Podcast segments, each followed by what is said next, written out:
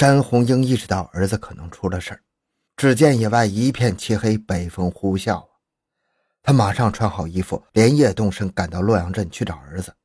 一路上，他忐忑不安，泪流满面，摸黑行走了十公里，清晨五点才赶到洛阳镇熊振林的废品收购站。当时天还没亮，收购站的大门敞开着，灯也亮着，却看不到一个人。收购站内总共三个床铺，熊振林的床上和帮工的床上都没有人。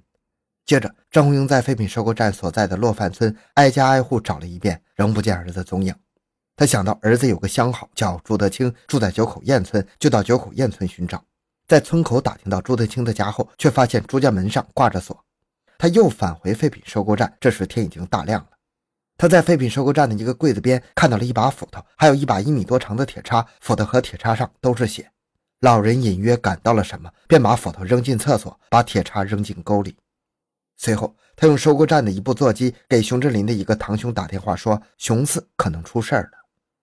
上午十点，民警来到废品收购站，詹红英被告知熊振林杀人潜逃了，老人便将斧头和铁叉捞了上来，交给了民警。落范村人王定友在离熊振林家一百多米的地方开了一间杂货铺。由于杂货铺里藏有许多的废旧纸箱，他成了熊振林的老主顾。王定友是熊振林逃亡前最后一个见过他的人。一月五日凌晨三点，他被敲门声惊醒。熊振林说他母亲病了，他自己的摩托车翻到水渠里了。王定友就把自己的豪达幺二五摩托车借给了他。王定友说，熊振林看起来很平静。他当时看到熊振林额头上有伤。熊振林说，额头上的伤口是翻车时弄伤的。根据熊振林在作案前一系列的活动，专案组推断其大致的作案过程。一月四日早晨五点，熊振林喊他两位雇工吃早饭，有意让两位雇工多喝了几杯之后，趁人不备，用事先准备好的凶器先后砸死两人。紧接着，又以帮忙清理废品为名，骗来了同村的丁永兰，在厨房将其锤杀。一个小时之后，熊振林以吃早饭为由，骗来了雇工张家国，将其锤杀。在九点三十分，他骑着摩托车接来徐海兰，理由是请他来清理废品。熊振林将徐海兰锤杀在厨房里。下午两点，村民光秀提来了废品到收购站销售，可能撞见熊振林杀人或者清理现场。熊振林害怕罪行暴露，遂将其杀害。当天晚上，熊振林到朱德清处将他与他的孙子杀害，并且出逃。警方综合各方面的情况，认为熊振林可能已经离开随州了。通过武汉为中转站去了海南或广东、四川等地。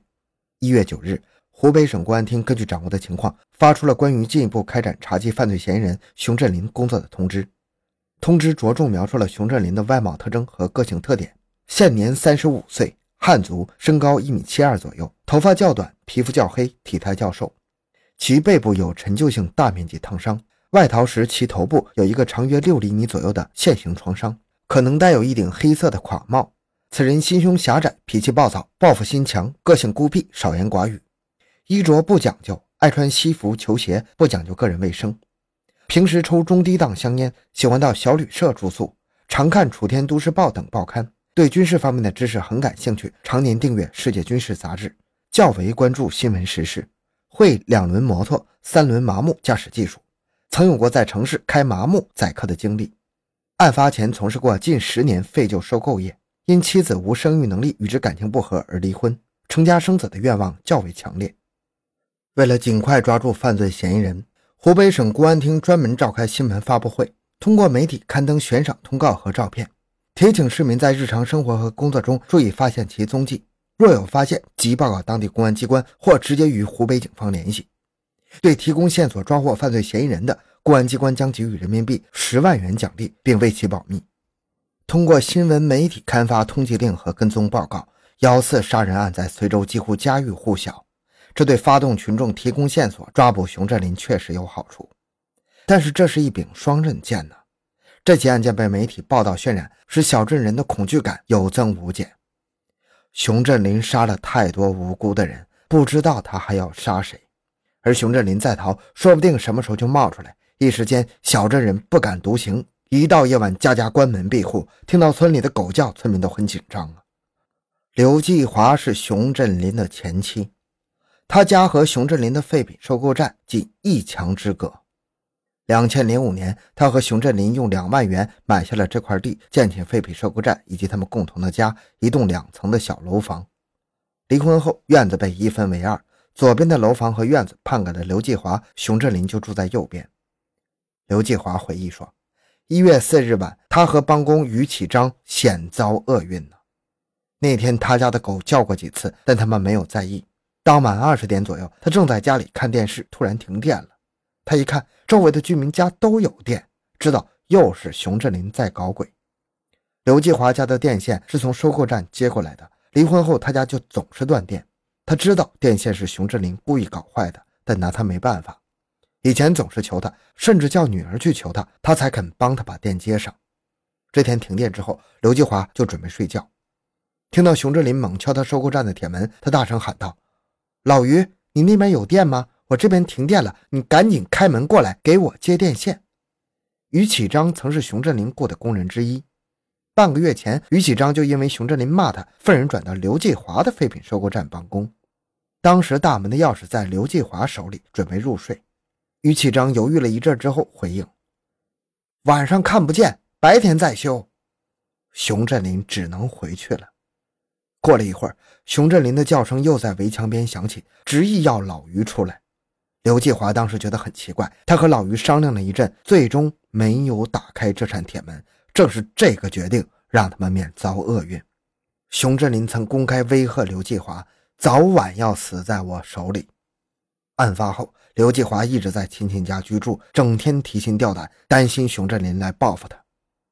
住在熊振林废品收购站斜对门的胡安泰，今年已经六十八岁了，自称差点也被熊振林杀害。一月四日晚上十一点，他已经上床睡觉了。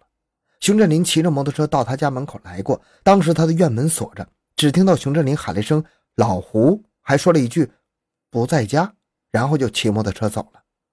胡安泰说，他以为熊振林找他有事于是起床出门来看。当时天很冷，他的动作有些迟缓。开门时，熊振林的车子已经消失在视线之外。此前，熊振林曾将胡安泰的猪圈给弄坏了。他要求熊振林赔偿，两人发生口角。那么多跟他无冤无仇的人都被他杀了，我想那天晚上他肯定也是想对我下手。胡安泰说：“幸亏当晚把院门锁了，他以为我不在家呀。”尽管熊振林已经外逃，但是住在洛阳镇上的不少居民提起熊振林这个名字，仍然觉得不寒而栗。特别是平时与熊振林有过接触的人，不知道在什么地方得罪过他，从而担心遭到他的毒手。恐怖的阴霾笼罩着小镇，这给专案民警带来了很大的压力。大家知道，不抓熊振林，社会就不得安宁。警方在街头新闻媒体上刊登悬赏通告，使熊振林的形象渗入很多居民和每一位民警的脑海之中。协查通报张贴发布之后，随州市一名市民看到熊振林的照片后，反映五日早晨曾经看到熊振林在随州城区出现过。遗憾的是，警方接到的报案时间已经是六日早晨九点五十分，时隔一天了，熊振林有足够的时间向外逃窜，因此警方错过了抓捕熊振林的最佳时机。警方在随州汽车站与火车站之间的一家旅店附近发现了熊振林使用过的摩托车，从而判断熊振林乘车逃离了随州。熊志林可能通过武汉中转，逃往海南、广东、四川、重庆、江苏、浙江、上海、河南这八个省市。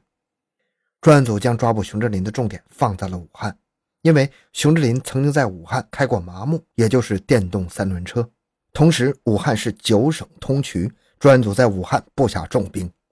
专案组还制作了类似扑克牌的微型通缉令，发到每个参战民警的手中。民警称这个微型通缉令为“掌中宝”。掌中宝的正面是熊振林的彩色照片，背面则是熊振林的一些特征及其携带的物品。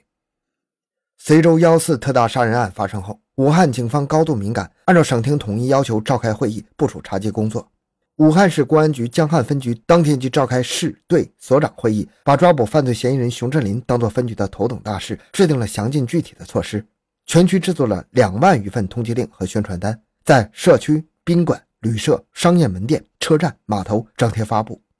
江汉区长青街派出所辖区地处城乡结合部，外来人口聚集，治安状况复杂。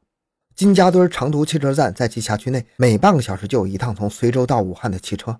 该所又在汉口火车站附近，每天有几次从随州到汉口的列车。